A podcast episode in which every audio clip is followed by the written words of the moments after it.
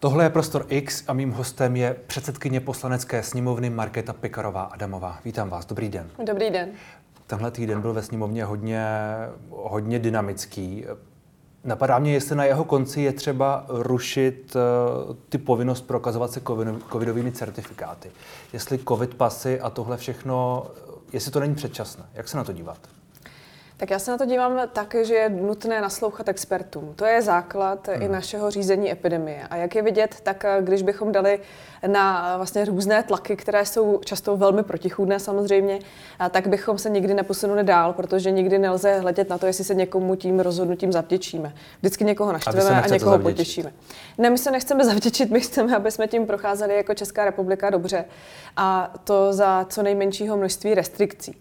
Já se schválně ráda vracím do docela nedávné minulosti před Vánocemi, kdy začínal Omikron v Evropě. V jiných hmm. zemích eh, už začínaly být ty případy mnohem četnější než u nás a kdy tady byl docela z nějaké části spektra, neříkám z celé, ale jako z nějaké části spektra přece jenom tlak na to, abychom se zachovali podobně přísně jako jiné státy, které směřovaly do lockdownu. A my jsme se tak nezachovali, čelili jsme kritice za to, ale jak je vidět, tak se to vyplatilo, že jsme tak neučinili, že jsme zkrátka nepřiškrtili zase znovu ekonomiku, školy hmm. plošně, ale zkrátka nechali jsme to řízení epidemie právě vybalancované tak, abychom nezahltili nemocnici, což se naštěstí teda povedlo, nestalo, ale zároveň, abychom zkrátka ten život eh, ne, ne příliš dusili, když už ho dusili, eh, nebo respektive byl dušen tak dlouho předtím. Podle vás ta sázka na odpovědnost, jak o tom mluvil pan Fiala v jednom z těch uh, okolovánočních hmm. projevů, vyplatila? Vyplatilo se podle mě to, že jsme ukázali, že naše řízení epidemie je právě postavené na to důvěře v lidi, také důvěře v experty a odborníky. Hmm a i oni se v některých oblastech neschodnou, to je jasné. Ale prostě máme tým, který vede pan Chlíbek, který obsahuje celou řadu dalších expertů. Vy říkáte, vy říkáte že posloucháte experty, že jim věříte. Mm. Na druhou stranu ve středu, když eh, se tohle všechno tak nějak velmi, velmi překotně dělo, aspoň z mého pohledu překotně, tak pan Válek ve sněmovně vystupoval s tím, že ty covid pasy se budou přehodnocovat v průběhu února a že pak se uvidí podle dat a tak dále, podle expertů. A pak vystoupil pan Fiala, a to bylo od sebe snad desítky minut, možná hodiny, eh, který řekl, že teda covid pasy se ruší od 9. února. Já vlastně přemýšlím, jestli tam ti experti tedy mezi tím promluvili a případně, jestli ta komunikace, kterou jste vy často vyčítali předchozí vládě, vlastně není dost podobná, nebo aspoň v tomto aspektu není podobná. Já myslím, že to vidí všichni, že je úplně jiná, že je mnohem strukturovanější. No, když se podívám na tenhle jeden den. A opravdu bych nesoudila podle jednoho dne, respektive tam opravdu došlo k konzultacím s experty, co mám informace. Já jsem toho nebyla přímo účastná, ale opravdu všechno, co se vydává za opatření, co se říká už jasně veřejně, tak prochází před tím tou diskuzí interní. Hmm.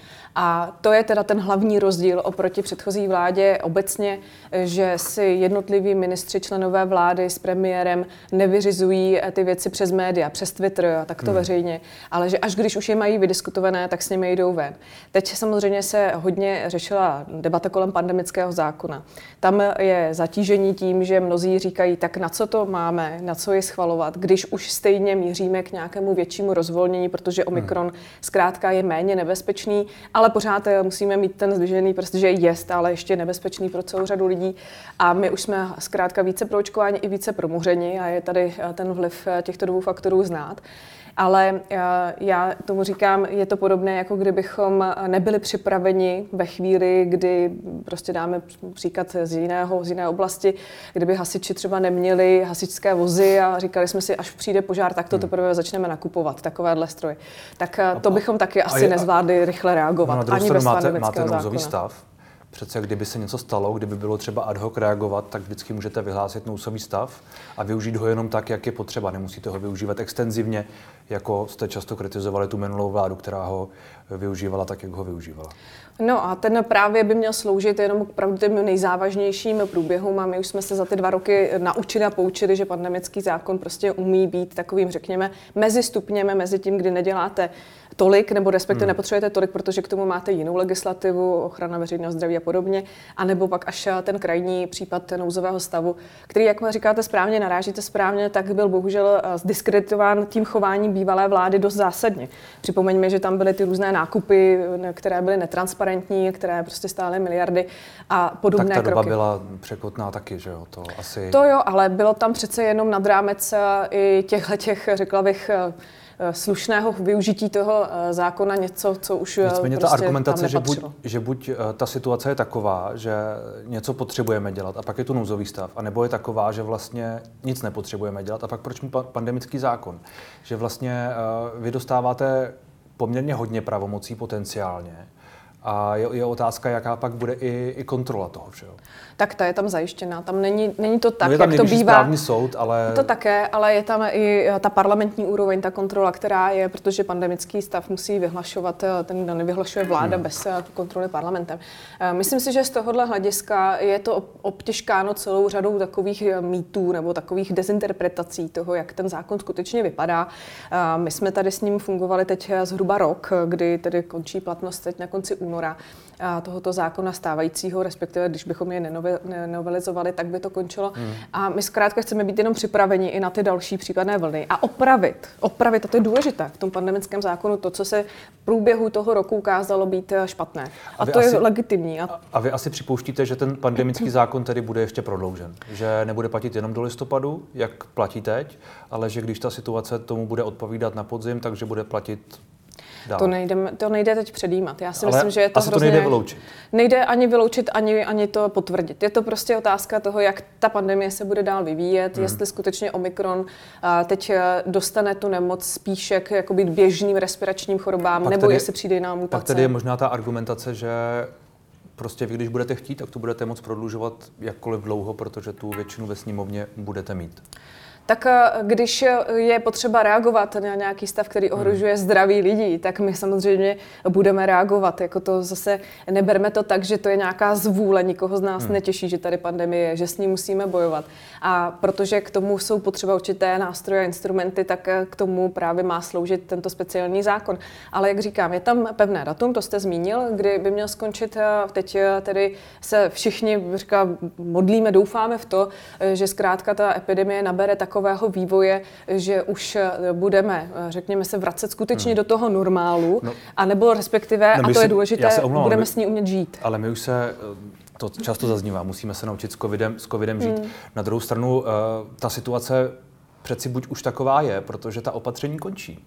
Covid pasy končí, pandemická pohotovost má končit v průběhu února, jak, jak řekl Petr Fiala. No, to ještě není přece, on to podmiňuje tím, jak se ta situace bude dál vyvíjet. My teď jsme svědky teď v tomto týdnu i minulém týdnu toho, že nakažených přibývají desítky tisíc hmm. denně. Dohromady to je moje další otázka, jestli, no, v rámci toho týdne jestli jednak to, je... to není předčasné a jestli druhá ta, ta výzva na, na odpovědnost, jak říkáte, že zafungovala, tak jestli opravdu zafungovala, pokud tu máme nějakých uh, 30 až 60 tisíc, jak, jak který den nakažených denně. Zafungovalo zejména ta kombinace toho, že máme predikce, které jsou eh, vlastně v různých scénářích a nakonec eh, se opravdu ta epidemie vyvíjí spíše podle těch příznivějších scénářů, respektive těch optimistických variant těch scénářů. To je první věc. A druhá věc, ano, lidé eh, jsou různě zodpovědní. Někteří velmi, někteří méně, to tak zkrátka je obecně v životě, ale vyplatilo se ve své podstatě být připraven na jak všechny ty varianty těch scénářů, ale zároveň říct řídit tu epidemii. Pan minister Bude, budete Válek... Se, budete se na důvěru lidí, na odpovědnost lidí spoléhat i dál? No, my, my věříme lidem. My nejsme strany, které chtějí lidem všechno jenom uh, určovat, jak se mají chovat. A věříte i těm lidem, kteří, kteří ty, ta opatření nedodržují? Tak eh, věříme ve společnost, jako v rámci ní je určitě vždycky nějaká odchylka nějaké části společnosti od toho, eh, řekněme, většin, od té většiny, která zodpovědně se chovala a chová.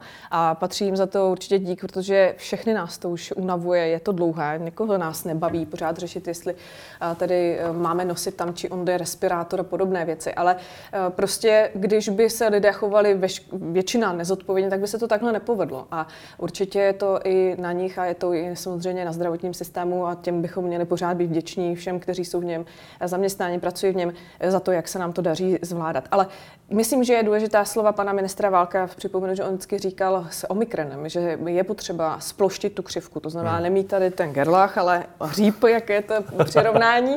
A to si myslím, že eh, je cíl, to byl cíl, ten jsme si vytyčili ve vládě, si vytyčili a podařil se. Takže toto je ten eh, vlastně, řekněme to řízení epidemie, které se daří. To. Já bych se nechválila. Mě, mě, ale... zajímá, mě zajímá, jak to, se, jak to sama hodnotíte v tomhle průběhu, pokud se ruší covid pasy, tak jako minulou vládu jste kritizovali za to, že to nezvládala. Tak... Hmm.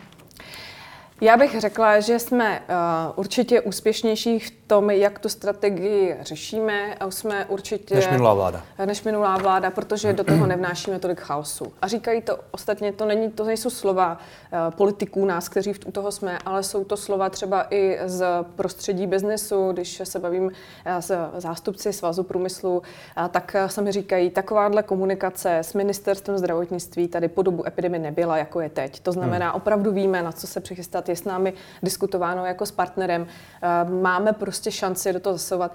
Bylo to, bylo to v tomhle směru určitě oceněno. Na druhou stranu, a já chci být férová i k vůči bývalé vládě, za té tady nebyla nebyl Omikron, ale Delta a jiné předchozí varianty, respektive ten původní koronavirus jako takový. A ten se choval taky jinak. Hmm. Jo. Takže je fér říct, že nám lehce napomáhá i to, že ten virus díky Omikronové variantě nebo mutaci oslabuje. Hmm. Co vám jednání o pandemickém zákoně řeklo o tom, jak budou probíhat ty další měsíce a roky v té sněmovně? Jak vy sama si to jako předsedkyně sněmovny, která tam eh, nad tím bude muset sedět, hodnotíte? Eh, já si myslím, že se ukazuje, že ta stávající opozice zdaleka není konstruktivní, když se tím slovem eh, velmi ohání, ale když dojde na činy, tak eh, ta konstruktivita jde stranou a skutečně se chová až za hranu nějakých běžných typů obstrukcí, které my jsme také používali. Každá opozice je používá, Já je to legitimní jak pan Stanjura během projednávání zákona o EET taky předčítal dlouhé, dlouhé články, ne úplně relevantní nebo já říkám, že považuji obstrukce za běžný hmm. nástroj eh, v parlamentní demokracii, k tomu prostě jako dochází a přistupuje. Ale uh, musím říct, že se uh, i z pozice předsedkyně sněmovny možná na to teď dívám i jinak díky tomu, že vím, co všechno je zatím. Uh, ne z pohledu jenom politika poslance, ale hmm. toho aparátu uh, úřadu poslanecké sněmovny. Kdy, když si vezmeme, že ten maraton uh, byl teď kolem 30, přes 30 hodin a ve velmi krátké době i po takovém podobném maratonu, který uh, souvisel s důvěrou vládě, uh, tak uh, tam prostě celá řada zaměstnanců sněmovny, kteří tam jsou takhle dlouho non-stop kteří tam hmm. jako nejsou kým vystřídat. Jo. To není tak, že bychom tam měli připravený zástup náhradníků v vozovkách do těch pozic, to nejsou jednoduché pozice a na nich hodně záleží, jestli se celý ten proces eh, zvládne legálně, legislativně správně a podobně. Takže tady tohle vnímám jako až nelidské vůči nim, proto a apeluju i na ostatní kolegy v jiných klubech, nelidské. aby to, no mně to přijde nelidské, jako pracovat 30 hodin v kuse bez spánku. Jako mně to nepřijde jako, jako běžný postup. Ze strany těch poslanců, kteří obstruovali, no, to bylo nelidské. No, my když jsme obstruovali, ne, já jenom, to srovnání, správně pochopil. Ano, mně to přijde jako za hranou. Tohle to hmm. mně přijde prostě za hranou. Já chci se jako ohlížet i na ostatní poslanci, kteří tam zrovna v tom sálu nemusí vždycky sedět, tak asi můžou alespoň trošku odpočinout ve své kanceláři, kdežto tito lidé, o kterých mluvím, tak jsou zkrátka v pohotovosti pracovním nasazení celou tu dobu. A to si jako možná neúplně uvědomuje i veřejnost, neuvědomuje možná ani ta opozice. A jak říkám, já jsem si to uh, uvědomila také až díky tam větší znalosti toho, jak ty procesy jsou nastavené. Respektive chci říct, že my jsme také ale nepřistupovali k tady těmhle těm jakoby dlouhým non-stop jednáním. To hmm. se opravdu v minulém volebním a předminulém volebním období nedělo. To se dělo třeba v době, kdy byly uh, obstrukce zase ČSSD, zejména tehdy uh, kvůli uh, církevním restitucím. Ty byly v kuse několik dnů. Nebo možná kvůli služebnímu zákonu. No, ze nemyslím, strany současné že, koalice. To nemyslím, bylo taky... že to bylo uh, non-stop takhle dlouho. Hmm. Vždycky tam byly prostě. Na druhou stranu, pokud je to téma vážné, pokud je to téma pro tuhle dobu možná zásadní, pro nějakou veřejnou diskuzi a ty opoziční strany se na tom nějakým způsobem profilují, vy se na tom taky nějak profilujete, tak je asi logické, že ta debata je vyostřená, že je možná nějak využitá, to je asi v celku politické běžné. Jak říkám, já obstrukce jako takové nekritizuji, ale myslím si, že i ty mají svoje nějaké mantinely, nějaké meze a že hmm. bychom měli být vnímaví vůči A ty byly překročeny pro vás? Pro mě tady v tomhle případě už prostě byly hmm. za hranou toho, co se těmi obstrukcemi dalo dosáhnout. Pokud jsme, Byla pokud to jsme... už jako exibice těch eh, poslanců SPD hmm. svého názoru. Chápu, jsou podporováni třeba i části veřejnosti, která eh, přijde demonstrovat s šibenicemi. Já jako tady tenhle ten eh, projev nepovažuji už, ten už považuji taktéž za hranou, co se týče jako využití tohoto hmm. symbolu, hmm. který je jasný, který odkazuje na smrt. Ale uh, myslím si, že z hlediska jakoby toho, jakým způsobem dát najevo svůj názor, se dá, toho se dá dosáhnout za kratší čas, řekněme, který neriskuje zdraví ostatních. On ty šibunice tam eh, na té poslední demonstraci měly znázorňovat eh, pandemický zákon. A jenom abych to abych doplnil, mm-hmm. že uh, to mělo nějaký kontext, ve kterém to možná... Na té předchozí, ale ten týden předtím to už byla jakoby jednoznačná výhruška. No ale jde, jde o to, jestli to, jestli to tam přinesli ti organizátoři, nebo ne? To je vám to je vedlejší pro vás? Mně nejde teďka o to, kdo ji tam jakoby přinesl, jestli to byl organizátor hmm. nebo ne, ale o toho konkrétního mi jde v tom smyslu, že by se měla si uvědomit a měla by to podle mě uh, jinak k tomu přistupovat tak policie. Jsou že uh, zkrátka jako tohle je symbol, který je tak jednoznačný, že už by měl být nepřijatelný. Za mě to tak je.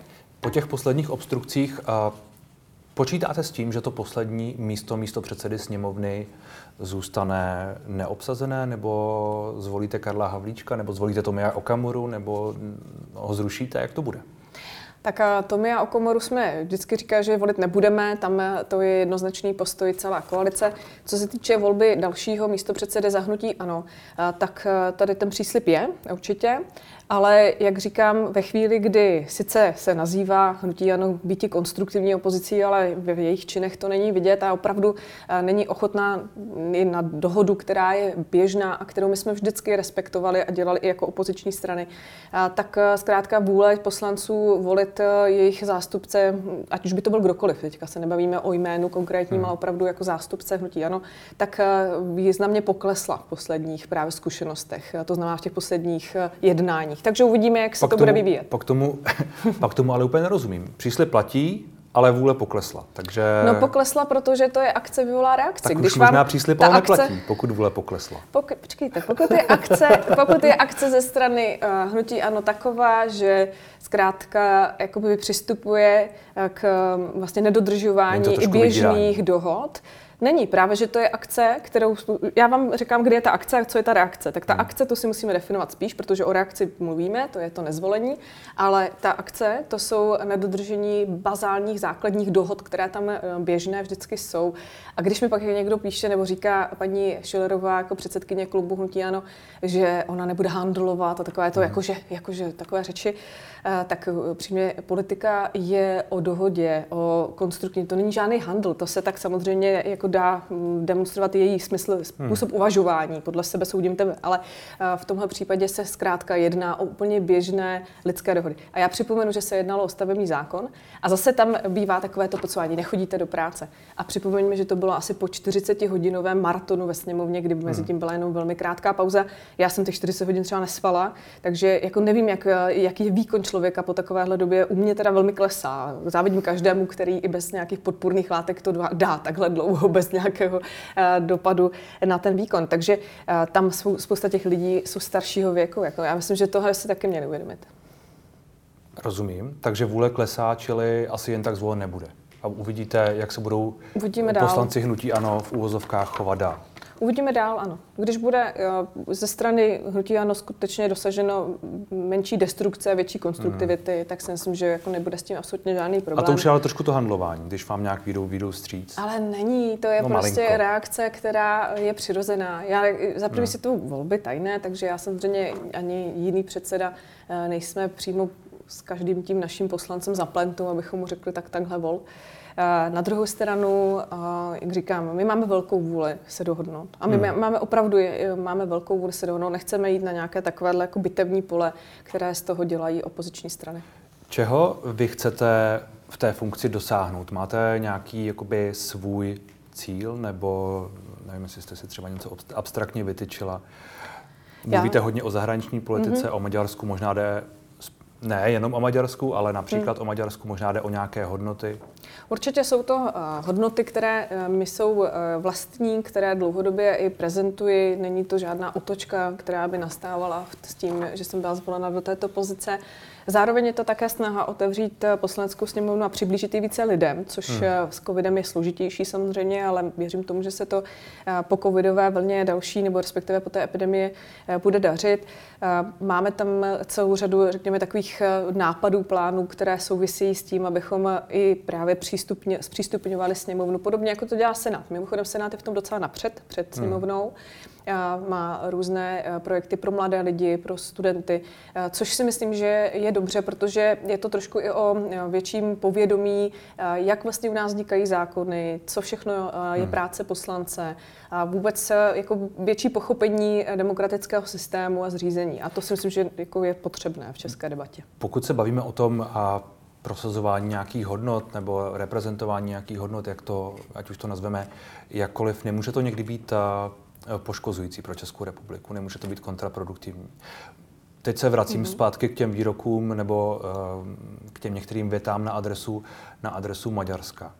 Pokud zastáváte jasný postoj, a já si myslím, že se vždycky vyplácí být v tom čitelný a být eh, v tom postoji eh, i umět ho říct. Ale slovo, slovo poslankyně je trochu, má trochu jinou váhu než slovo předsedkyně sněmovny, což je jedna z nejvyšších ústavních hmm, uh, funkcí určitě. v České republice. To určitě má. A mně se prostě nelíbí, když nějaký stát, který je i členský stát Evropské unie, se eh, odklonuje a říká to úplně, já, já jenom eh, říkám to samé, co říká eh, tamní reprezentace, tamní premiér, se odklonuje od liberální demokracie, to uspořádání, které, hmm. nebo já to nechci nazývat režimem, to není úplně optimální asi nazvat, politologové by to asi uměli vystihnout lépe, ale od liberální demokracie říká, že existuje nějaký systém neliberální demokracie. Já si myslím, že bychom k tomuhle tomu neměli být slepí, že bychom měli eh, se být schopni o tom eh, konstruktivně bavit. Já samozřejmě na V4 formáty, které zastupuje i poslanecká sněmovna, tedy svým předsedou, hmm. předsedkyní, tak eh, budu jezdit, účastnit se a já nemám ani zábranu v tom se bavit velice, velice otevřeně o tom přímo s těmi partnery na místě, nikoliv si to skazovat přes A nebylo by lepší vyjádření. používat diplomatičtější jazyk. Eh, právě když už eh, vás čekají nějaká jednání a přece jenom ta slova mají nějakou váhu a mají nějaký dopad a pak jsou na ně nějaké reakce a je to celé velmi, eh, velmi vyhrocené. Víte, ale uh, ty reakce jsou i z opačné strany v tom spektru. Je potřeba se na to dívat ve větším kontextu. To znamená, máme-li uh, V4 formát, který v České republice samozřejmě m, prostě má, nebo nejen v České republice, ale v celém tom regionu, má svoji váhu, má nějakou historii, má nějaký průběh, tak uh, zkrátka my si musíme říci, že uh, máme Určitě tento formát držet životaschopný, konstruktivní, ale mezi partnery se některé věci zkrátka nedělají. Hmm. A nedělá se i to, že se takovýto formát využívá ve prospěch jenom jednoho státu z těch čtyř a pro, prodává se navenek ostatním partnerům jako zájem celého toho uskupení všech těch zemí. To se bohužel v minulosti eh, několikrát už stalo a já myslím, že prostě mě bychom se měli tady tohleto umět eh, vymezit, určitou, jako určité mantinely tomu dát. Hmm. Pokud eh, zkrátka to není zájem všech zemí, tak se nedá hovořit za ně. Pokud eh, to není i zájem České republiky, nebo i zájem Slovenska, nebo i zájem Polska, tak nemůže prostě jeden z těch členských států ho tak prezentovat. To se prostě, myslím, to je základní pravidlo. A vstýká se i nás. My nemůžeme prezentovat, že je něco zájem třeba právě Polska, Maďarska, hmm. Slovenska, ve chvíli, kdy to tak není.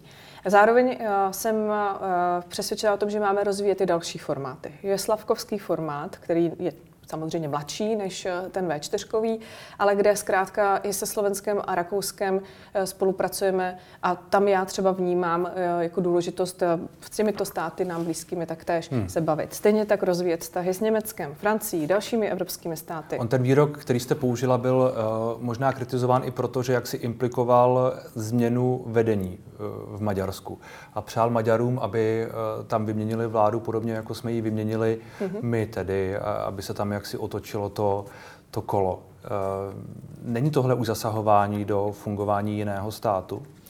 Nemyslím si to, že to je zasahování. Já jsem to vyjádřila na své sociální síti a samozřejmě Ale ta slova si to, jsou... předpokládám.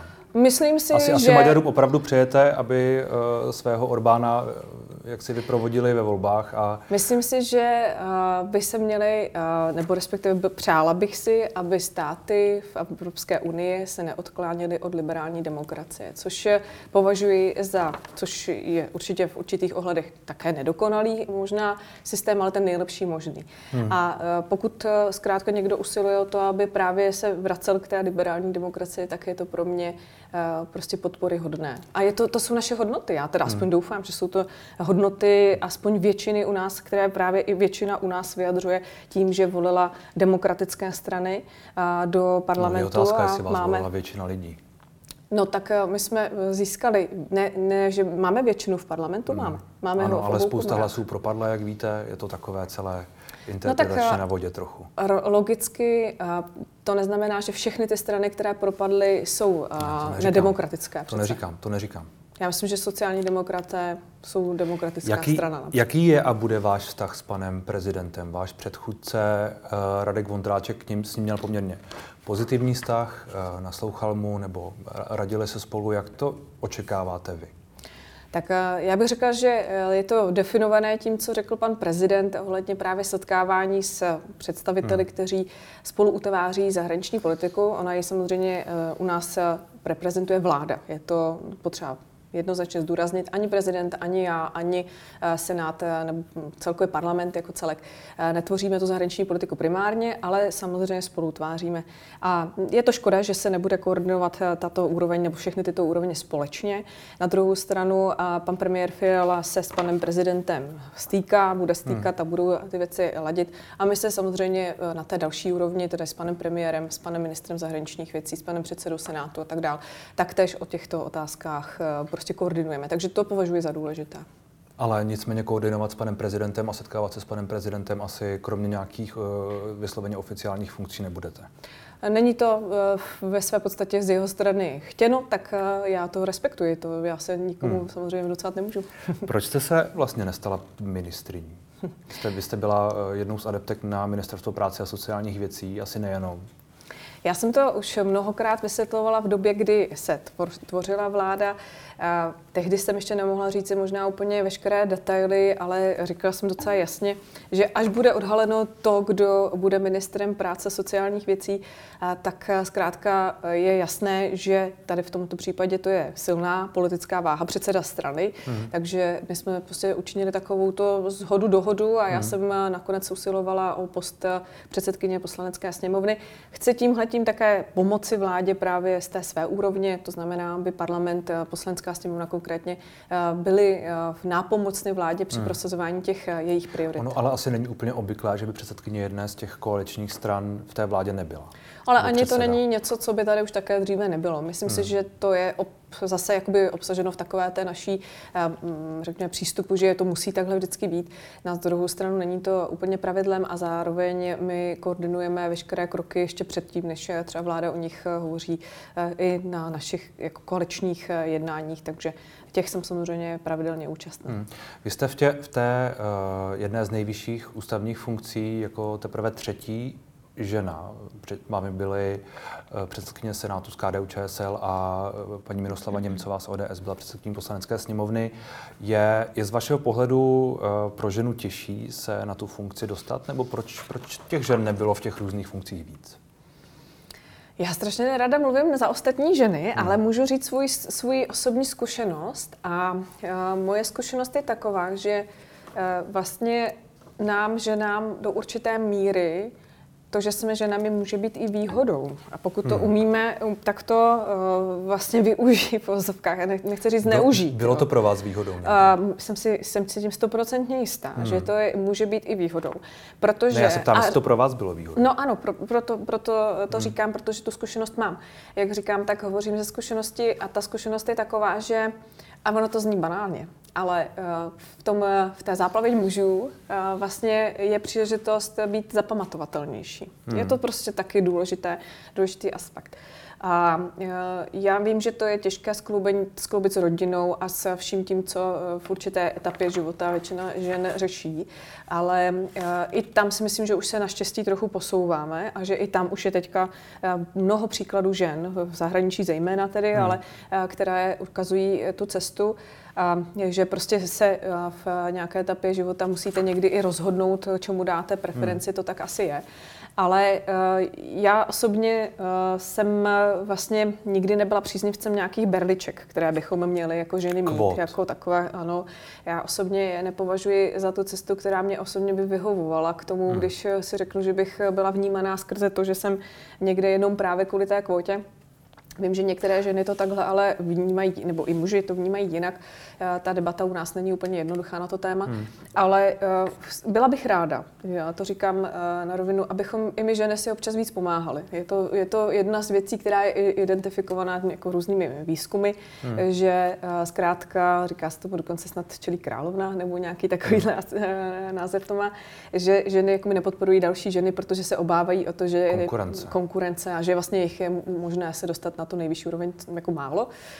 Myslím, že bychom tady toto měli mít na paměti, že je potřeba hmm. se podporovat a já se snažím o to. A v politice to tak je, že tam jsou ty včelí královny? Já myslím, že to je uh, v různých oblastech asi, jako, nebo respektive, že to záleží na lidech. No. To záleží i jako v biznise může být uh, na tenhle ten aspekt, uh, ale že ty kolektivy obecně, a teď teda mám na mysli opravdu i ty pracovní v hmm. jiných obec, jako obecně opravdu v biznise a podobně, v akademické sféře, všude dál, Eh, je rozumné, když jsou eh, více eh, namíchané, diverzifikované, protože ty hmm. zkušenosti jsou rozdílné, ten přístup lidí je rozdílný. A i to je nejenom otázka muži, ženy, ale věkové. On je možná i přístup médií trochu rozdílný, protože já mám pocit, že třeba s vámi, my se tu teď o tom bavíme, ale my hmm. se tu hmm. bavíme o tom i proto, že s vámi uh, média často tu ženskost jakoby řeší. Hmm. A řeší různé otázky, co s tím souvisí, řeší rodinu, řeší to, proč hmm. něco děláte, proč něco neděláte a jsou vlastně fascinovány tím, že tu je jakoby žena a tak se o tom jako bavíme. Ano, a já taky nevím, kde je ta hranice úplně přesně toho, kdy je to vlastně jakoby detabuizování nějakých věcí, které s tím souvisí. A je to tabu? No, myslím si, že v určité rovině je vlastně i pro spoustu žen důležitý ten příklad toho, hmm. že to právě lze zvládnout a že to třeba jako vyžaduje i nějaké nároky na to jejich blízké okolí. Hmm. A já kdybych neměla podporu svého manžela, tak říkám na rovinu, že bych eh, do vlastně těch nejvyšších funkcí se nedostávala. Nebo nech, ani bych asi třeba neměla chuť do nich jít tolik, hmm. protože vím, že to je prostě klade to velké nároky uh, i na to blízké okolí. A možná v tomhle směru, uh, jako mě osobně také není úplně příjemné, když dostávám otázku. Já vám řeknu teďka jednu věc, kterou jsem ještě nikdy neřekla. Když jsme uh, měli, uh, já nevím, jak je to teďka dávno, tři týdny zpátky, jsem měla první svoji v této funkci služební cestu uh, na Slovensko, setkání hmm. s tamními představiteli, včetně paní prezidentky Čaputové tak jsem při fotografii, kterou jsme tam dělali, tak jsem si nechala nějak ruku na břiše. A dostala jsem hned několik dotazů novinářek, i nejenom novinářů, jestli jsem těhotná. A, a já si tu fotku pamatuju. Ano. ano. A, a, a začalo se řešit tady tohle. Hmm. Myslím, muži by se to nikdy nestalo samozřejmě, tak jako to jsem jako logicky nemyslá, ale myslím tím, jako, že uh, vlastně jakoby na té úrovni, mě, mě osobně to samozřejmě jako není příjemné, když hmm. to, co se z té cesty, která byla, řekla bych, po té politické úrovni velmi úspěšná, tak se rozebírá zrovna tohle. Nebo to, hmm. co máte na sobě a podobně, ale tak to, to, to, to jako obojí chápu na jedné straně, na druhé straně si myslím, že je to i otázka těch eh, médií a to není kritika, prosím pěkně, ale je to možná i nějaká kultivace toho si uvědomit, co tohle to přináší případnému, pokud bych na to bývala odpovídala, neodpovídám, hmm. ale pokud bych na to bývala odpovídala, tak co to vlastně přináší eh, tomu eh, konzumentu toho, té zprávy, občanům? Já teda úplně nevím, tak jestli to, to je ve veřejném zájmu. Do jisté míry zajímá. Dobře, ale je, je to, to... Je to takové trošku jako bulvarizace té hmm, politiky právě. asi, ale tak uh, víte, jak to je. No ale potom se nesmíme divit, že vlastně ne každému se chce tady tomu čelit.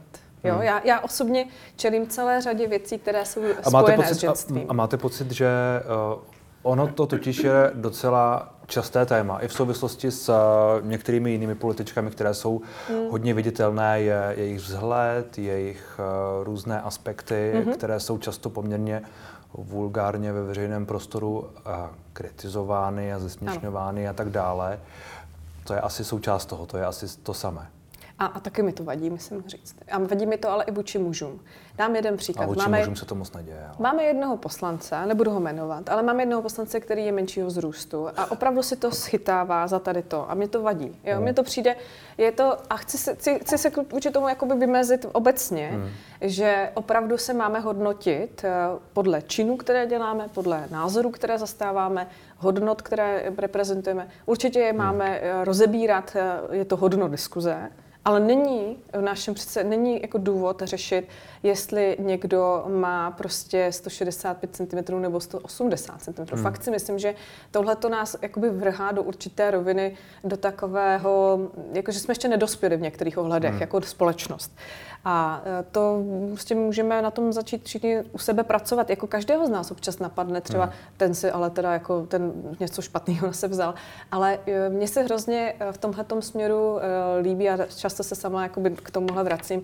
Říká to jednou jedna herečka, nebudu ji taky jmenovat, ale že neříká, ty, ty jsi ale ošklivý nebo něco, ale mně se to nelíbí, co máš hmm. na sobě. A to je rozdíl přece. Každý máme jiný vkus, každý máme jiný subjektivní vnímání té věci.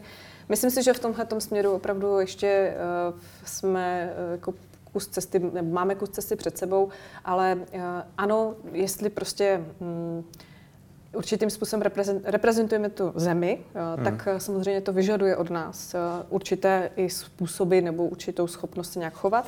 To já třeba zase jako nechci, aby bylo vnímáno tak, že je úplně jedno, jak tu zemi reprezentujeme i hmm. skrze takovýhle, takovýhle fakt. Ale Říkám to spíše s ohledem na věci, které ovlivnit nemůžeme. Když jste zmínila to, že ženy by potřebovaly nějaké jako uh, role modely nebo něco takového, mm. měl by být příští hlavou uh, země prezidentka? Měla by to být žena? A zase bych to jako v tomhle směru eh, nezužovala, že to je kvalifikace mít nějaké pohlaví. A tak ale, to nemyslím. Ale... Já, si, já se ptám, jestli by se vám to třeba, jestli by za vás to bylo správně. Já bych byla ráda, aby to byl eh, demokrat, který ctí naše zákony, ústavu, hmm. který nás dobře reprezentuje, který ví, kde ta jeho role je a nepřekračuje své a pravomoci. Spolu už má kandidáta. A aby, jestli to bude žena nebo muž, eh, je pro mě trochu vedlejší, ale hmm. jako ženu, která podporuje právě jiné ženy, a vím, že prostě v tomhle směru jsme ještě oproti jiným státům a i velmi blízkým státům tak eh, jsme na úplně těch nejvyšších místech vlastně ženu neměli ani jako prezidentku, hmm. ani jako premiérku, tak, eh, tak si myslím, že vlastně určitý čas nazrává. Ale koalice spolu diskutuje tuto věc a zdaleka ještě nejsme na konci té debaty, takže zatím vám neprozradím. A chcete, a chcete navrhovat společného kandidáta, to platí? Není to tak, že bych vám teď mohla říci... Že to tak bude? I to, či ono, ano. Hmm. Zatím, zatím nejsme tak daleko, abych mu tomu řekl, ale je málo času a spěcháme na to. tak uvidíme, jak to dopadne. Děkuji moc za rozhovor. Taky děkuji. Naschledanou.